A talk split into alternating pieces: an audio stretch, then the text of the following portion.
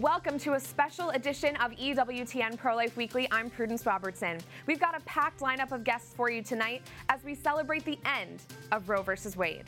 And we will abolish abortion! Roe versus Wade is overturned. The Supreme Court ruled that the Constitution of the United States does not grant any right to abortion. The decision comes with a flurry of excitement from pro life advocates and lawmakers across the nation. We're joined by Attorney General Lynn Fitch, who represented Mississippi's pro life law at the Supreme Court.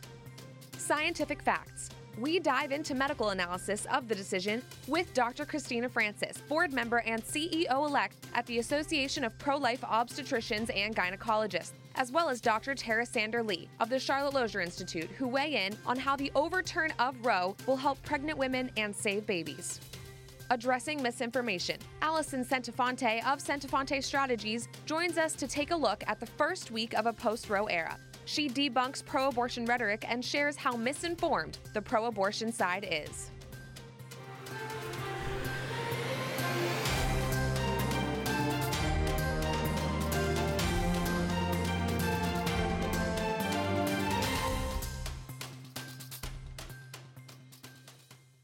After 49 years, the legal sham of Roe v. Wade no longer looms over our nation. Now, it's up to the legislatures in each state to enact laws that affirm the court's decision, stating that the U.S. Constitution does not confer a right to abortion. God, you are faithful and true, and we have nothing more to say but thank you, God.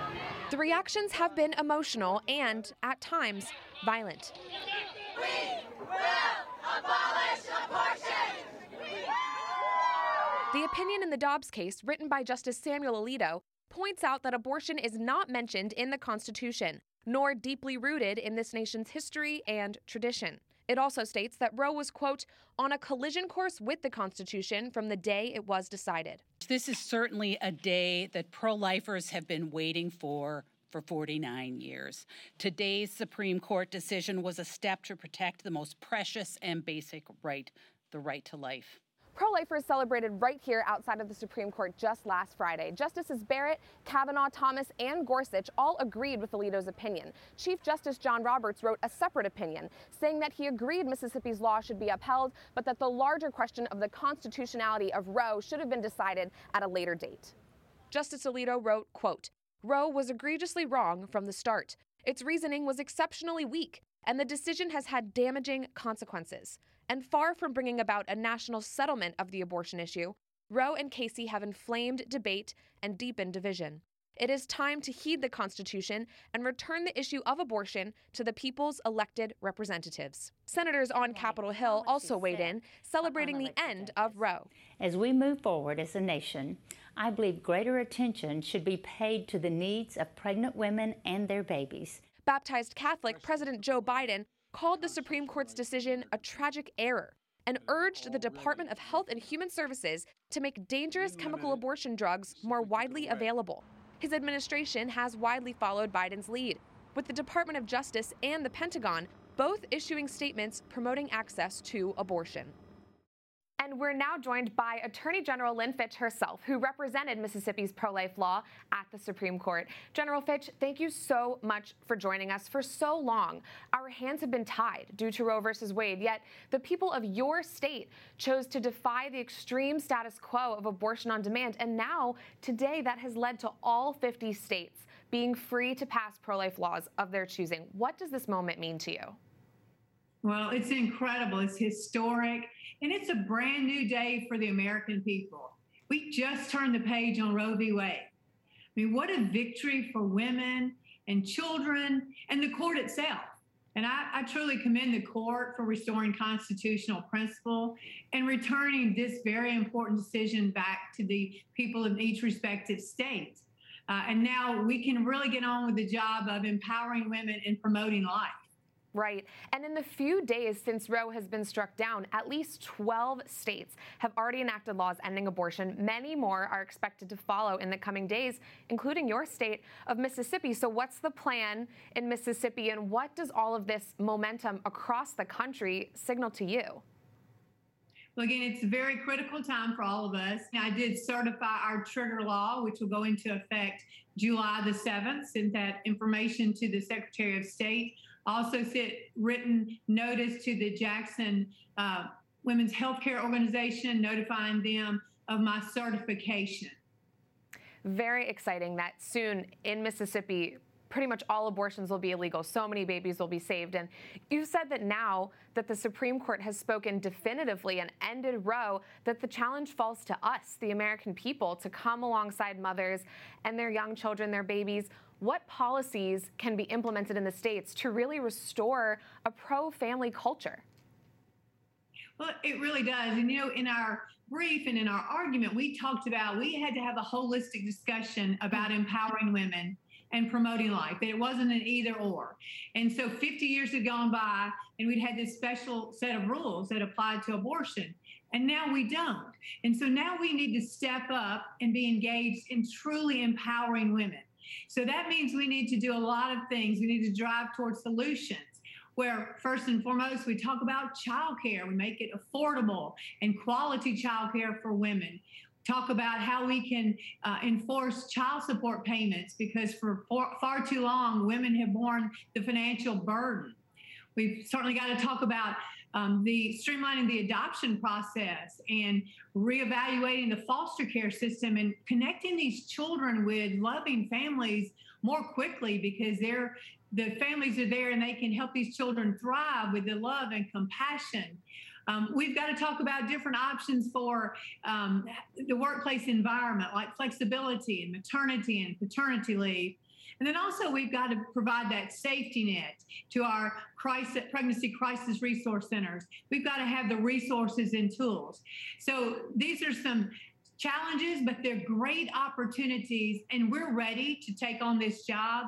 I mean, it will it'll involve everyone doing that, um, private, public, everyone stepping up, and so it is an exciting time. It is, and it sounds like you've got a great plan to get things moving. And Attorney General, what is your message to women who don't agree with us, who might be resistant to this post Roe world and all of the help that we have to offer them?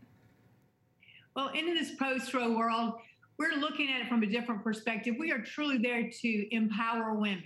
Again, 50 years ago, you didn't have the choice, um, you either or. And so now you do. And so we want to help women have their fullest dreams come true, their professional lives, and yet be that outstanding, compassionate, loving mother that they'd like to do as well so wonderful, and it's such an exciting time for our movement. Much of it is attributed to you and your team. So thank you so much, Attorney General Lynn Fitch of Mississippi. God bless you. Thank you so much. And we truly appreciate my team, myself, the prayers, and the support. Of course, we're always right behind you. Thank you. While overturning Roe does not end abortion in the United States completely, it does return decision making on abortion policy to state legislatures. And about a dozen states have already enacted laws that stop abortions in just these last few days. Despite the fact that abortion always ends an innocent life, many pro abortion advocates are ironically concerned that now women will die because the Supreme Court's decision will force them to undergo illegal back alley abortions, allegedly. Two well known doctors who are dedicated to protecting the lives of both moms and babies tell us that's not the case.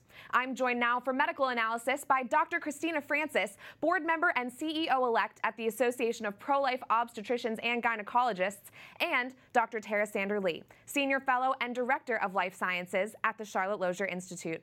Dr. Francis, thanks for joining me. Delivering babies into the world is what you do day in and day out. So, what was your initial reaction to the news of Roe's overturn? Yeah, thank you, Prudence, for having me on uh, to really celebrate this momentous decision uh, with you and all of your viewers. You know, I was um, overjoyed on Friday when I heard the news, and and honestly a little dumbfounded that it actually happened. But you know, the knowledge that now in this country, women and children have a chance at real health care as opposed to being subject to uh, the restrictions that that Roe placed on states to be able to protect the safety of the women and children in their state. Just overjoyed that now we're going to be able to have real discussions on a state level, and that all of those pro-life physicians that have gone ahead of me, um, APLOG, the organization that I work with, came into existence the year that Roe was decided. And in the 49 years since then, all of my mentors that have gone ahead of me have worked so hard towards this day. And so it was just uh, a wonderful day to know that the work and the voices of these pro life physicians um, had finally paid off. I think overjoyed is the perfect way to put it. And Dr. Lee, thank you for joining us as well. You have joined us many times here on Pro Life Weekly, bringing us the scientific facts that demand that these unborn children be protected under the law. What's going through your head right now? You know, again, thank you so much for having me, Prudence. And this is an incredible moment of celebration. I mean, Roe and Casey were an egregious wrong in the history of America. And you know, as I've I've said many times on this show, science reveals the truth about how each one of these babies developing inside the womb is a human being from conception until birth that should be protected. And now the American people, through their elected officials at the state and federal level, can finally have their voice heard. I mean, in states where now in states where abortion is now illegal, abortion clinics are closing, pregnancy help centers are providing material needs and help to women that desperately need it if they're facing an unexpected pregnancy. Lives are being saved, and hearts as early as six weeks are now beating that would have been stopped stopped if not for the Dobbs decision last Friday. So mm. this is a huge win, and we are so excited. Yes, praise God for that. And ladies, I want to talk about some misinformation we're hearing regarding ectopic pregnancies. Pro abortion politicians and reporters are saying that the Roe decision means that women won't be able to get the treatment they need if they experience this complication. Dr. Francis, I want to start with you. Can you just explain what an ectopic ectopic pregnancy is and what the treatment would be. Are these claims from the pro abortion side true? Yes, absolutely. You know, my my heart has been breaking over the last few days as I see this misinformation really being spread and I think a lot of women are legitimately feeling scared that they're not going to be able to receive life saving treatment when they need it. So, an ectopic pregnancy, put simply, is a, a, pregnancy where the embryo has implanted somewhere outside of the uterus where it's not supposed to be. And these pregnancies are a legitimate threat to the life of the mother. Um, ectopic pregnancies are still the leading cause of maternal mortality in the first trimester. So, there's a very real situations that we have to deal with. But treating an ectopic pregnancy is not the same thing as an abortion. The only intent of an abortion is to intentionally end the life of that embryonic or fetal human being, of that preborn child. That's not our intent when we treat an ectopic pregnancy. And in fact, we use completely different procedures to treat an ectopic pregnancy than physicians use to do induced abortions. And so these procedures will in no way be restricted by state laws that restrict abortion. In fact, many state laws specifically accept ectopic pregnancies out of the law. And even pre Roe, in states where abortion was illegal, physicians were not restricted in their ability to take care of ectopic pregnancies. So you know, this message needs to stop being spread. I'm a pro life physician. I've never needed to do an abortion to adequately treat my patients or to save the life of my maternal patient.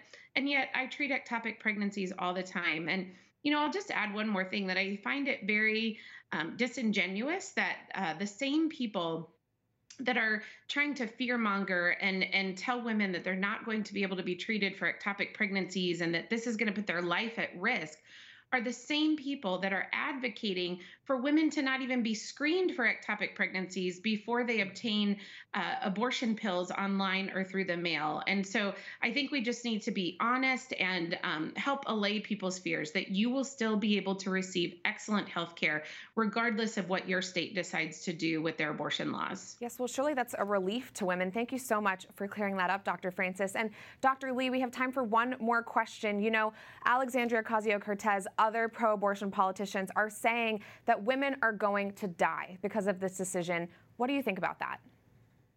Well, I just want to say that just because someone like Congresswoman Alexandria Ocasio Cortez says that people will die because of this decision doesn't make it true. I mean, it, it really is pure fear mongering, plain and simple. And it's heartbreaking that millions of women across our nation are being fed the pro abortion prescription of misinformation. And I just want to remind people that saying making claims like this is just is really dangerous because they're spreading false scientific and medical facts especially like saying saying that an american woman is 14 times more likely to die by carrying a pregnancy to term than by having an abortion it's really important that people understand that the quality of united states maternal mortality data is quite poor. Several states within with it, with the highest numbers of abortions don't even report their data and even in states that do report there is no consistency. So this creates a black hole from which abortion advocates can pull flawed data claiming that childbirth is more dangerous than abortion. We know when we look to other countries that are have far more complete and accurate reporting on pregnancy outcomes abortion and childbirth that the risk of a mother dying from an abortion is almost four times greater than that from childbirth. Mm. all of this is so important and i'm so thankful to have had you both on the show today. Dr. Tara Sander Lee and Dr. Christina Francis, thank you so much. Thank you. Thank you, Prudence. Coming up, we take a look at misinformation and hostile reactions from the pro abortion side in a special Speak Out segment. Plus, we're joined by two leaders of our movement who have been advocating for the unborn since the 1973 Roe v. Wade decision.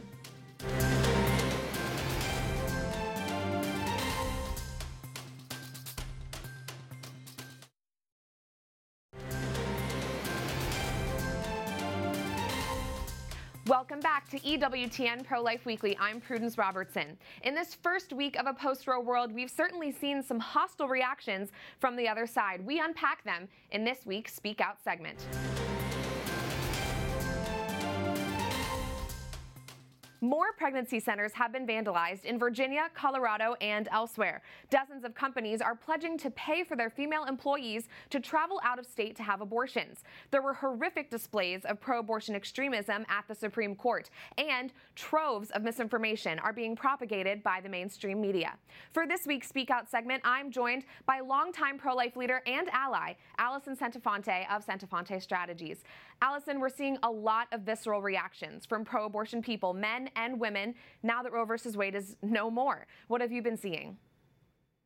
Thanks, Prudence. And thanks so much for covering this because mainstream media is not covering PRCs being vandalized and the violence that has continued after this decision. And it's just striking to me. Violence begets violence. That's what's happening right now. The left is outraged, but they just saw the g- biggest loss that they've seen in decades, the greatest win for the pro life movement in decades. And so um, the amount of lies that are out there, the amount of angry people on the pro abortion side is massive. Yeah, I agree. And let's unpack them. You just recently gave birth to your second daughter, Allison. What's your reaction to this pregnant woman who labeled the child in her belly not yet human?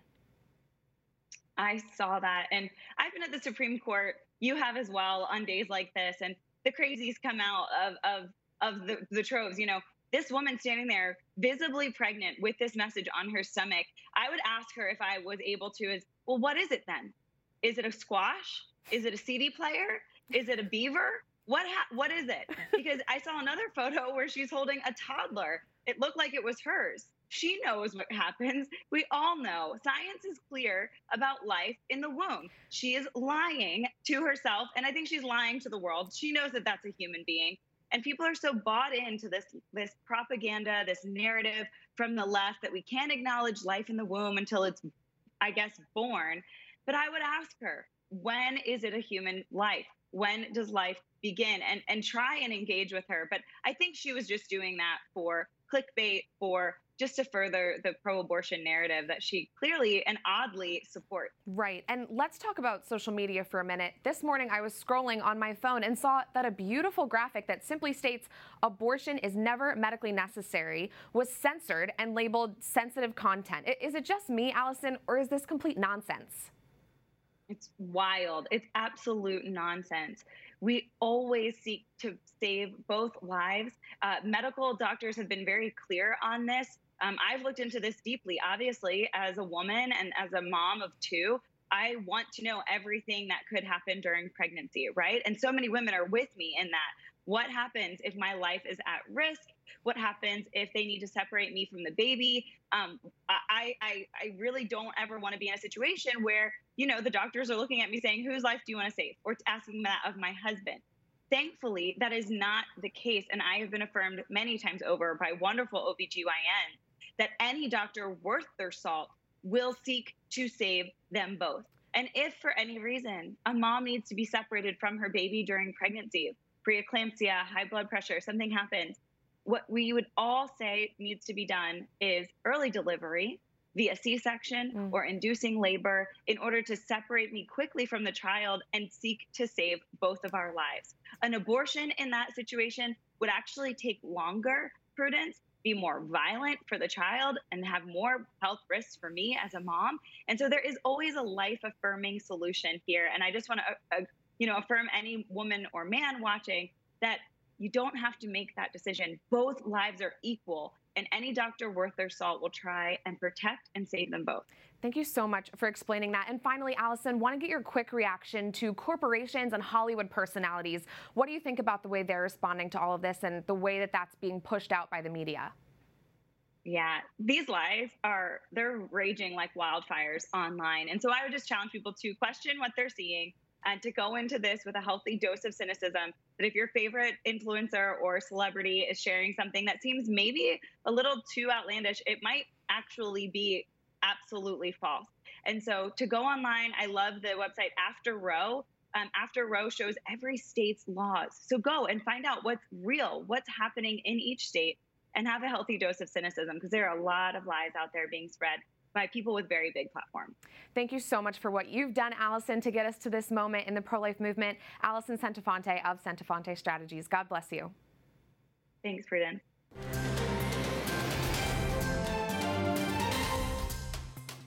As we embark on this post Roe era, we take a look back at how we got to this point in history. After almost 50 years, Roe is finally done for. Two of the outspoken voices who lived through the Roe v. Wade decision are Jeanne Mancini, president of the March for Life, and Chuck Donovan, president of the Charlotte Lozier Institute. In recent interviews, Mancini has said that the fight to end abortion is far from over. Meanwhile, Donovan has been vocal about his opposition to President Biden's pro abortion agenda. Jeanne Mancini and Chuck Donovan join me now. Thank you both so much for being with me. You both lived through the 1973 Roe versus Wade Supreme Court decision, and you've been at the forefront of this movement for decades. So tell us what you're thinking now that Roe has been struck down. Jeannie, I'll start with you. Well, I, am really just in awe in some ways that this moment has come. Um, I'm still just just really celebrating and, and taking it in. Uh, and yet, also thinking about what is to come because there is so much ahead, and we're really in a new season, uh, as so many of us have been saying here. So excited to think a little bit more about the states. Um, and also about you know increasing that safety net that we've all been thinking and talking about, which is already so strong as as we know in the movement, but making that even stronger. Yes, and Chuck, what are your thoughts? Well, I think we're in a moment of incredible opportunity, but there's certainly some risk. The abortion industry has changed over the years. They haven't grown the physician corps that they wanted to have. Uh, many places are actually pausing or stopping abortions, and they're reverting to the abortion pill, which I think is a desperate and medically risky approach uh, to work directly with women and deliver them medications that actually increase their risk. So we'll have to adjust our strategies and be more about talking directly to, to women, as Jeannie mentioned. Right, absolutely. And, and Jeanne, you have said that the end of Roe is just the beginning. Explain what you mean by that. Yeah, so I'm, I'm taking this famous Winston Churchill quote uh, after the Battle of El Alamein, where he was asked, "Is this the end?" And he said, "Oh no, no, it's not the end. It's it's not even the beginning of the end, but perhaps." It's the end of the beginning. And that is how I see, and I think many of us see this. It's like we're moving into phase two now, um, where the really this goes back to the people, you know, in their vote particularly, and and in a special way at the level of the states. Not that we won't have our work cut out for us uh, legislatively at the federal level too, but at the March for Life, we're very committed to a state march program um, where this year alone we've been in five states and we plan to, over the next five to six years, be in all states. Very exciting. It's so important to be active in those states on the local level now. And, and, Chuck, you recently released a statement saying President Biden continues his see no evil, hear no evil, report no data on evil mindset. Explain what you mean by that. Well, it's so disappointing, Prudence. You know, I've, I've worked with senators for three or four decades on this issue and saw Joe Biden in, in various modes, including a mode where he was opposed to abortion, he was supportive of the Hyde Amendment. Uh, now he seems captive to the most extreme elements of his party. They're talking about, I think, ludicrously, about placing abortion clinics on federal property. They're even exploring doing it on Indian reservations. I don't think those reservations want anything to do with the abortion industry. So uh, let's hope we can check this administration, and then we have the power of the vote hopefully we can modify it and influence our country in a pro-life direction yes, across the board. That's right. And Jeannie, you've led the March for Life for almost 10 years now, but some people might not know the very first march was in 1974, the year right after Roe was, was decided. And now that that decision has been overturned, I wondered if you could tell us what next year's march is going to look like here in D.C. So, well, for starters, we will march. I've been asked quite a bit, you know, hey, do we still need to march now that Roe is overturned?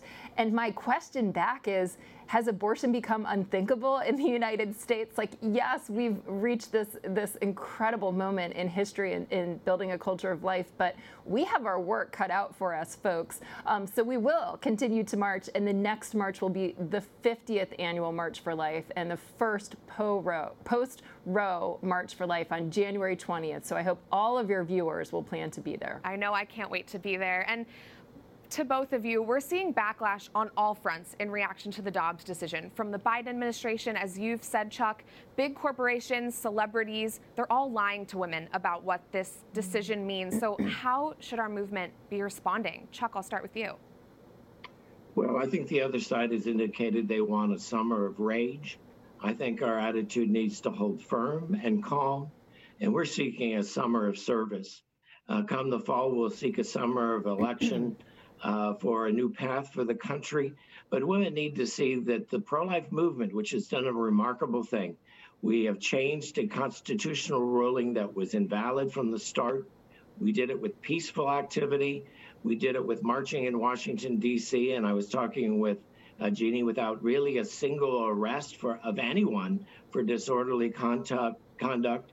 And uh, here we are. This is a model of how civic, peaceful change can happen we need to plow straight ahead with the same spirit. Amen. And Jeannie, any final thoughts from you?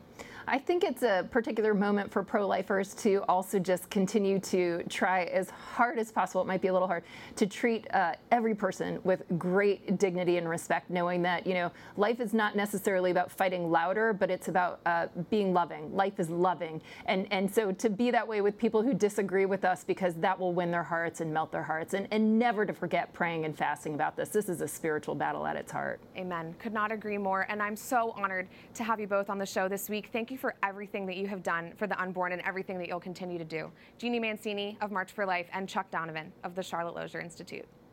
Thanks for having us. That does it for this edition of EWTN Pro Life Weekly. I'm Prudence Robertson. Until next time, we'd love to hear from you. Find us on social media at EWTN Pro Life on all social media platforms Twitter, Facebook, Instagram. We're there. You can also send us a message by emailing prolifeweekly at EWTN.com. We love to hear from you. Remember, life is a gift. Your life is a gift. God bless.